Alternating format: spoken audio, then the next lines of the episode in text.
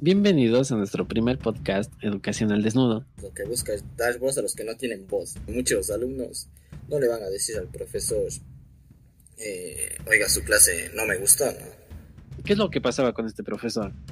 Él cogía los marcadores y te lanzaba a la cara si es que tú no atendías. Una profe tenían una mala costumbre de darnos eh, con el anillo mi que fosforito. Era un pésimo estudiante para ojos del sistema educativo. Y recuerdo que una vez este profesor llegó al punto de decirme que no valgo nada. Pero creo que había otros modos de hacerme de verde, de que no se escribe con las reglas. No me dijo que, que era tonta, pero me, me hizo sentir así.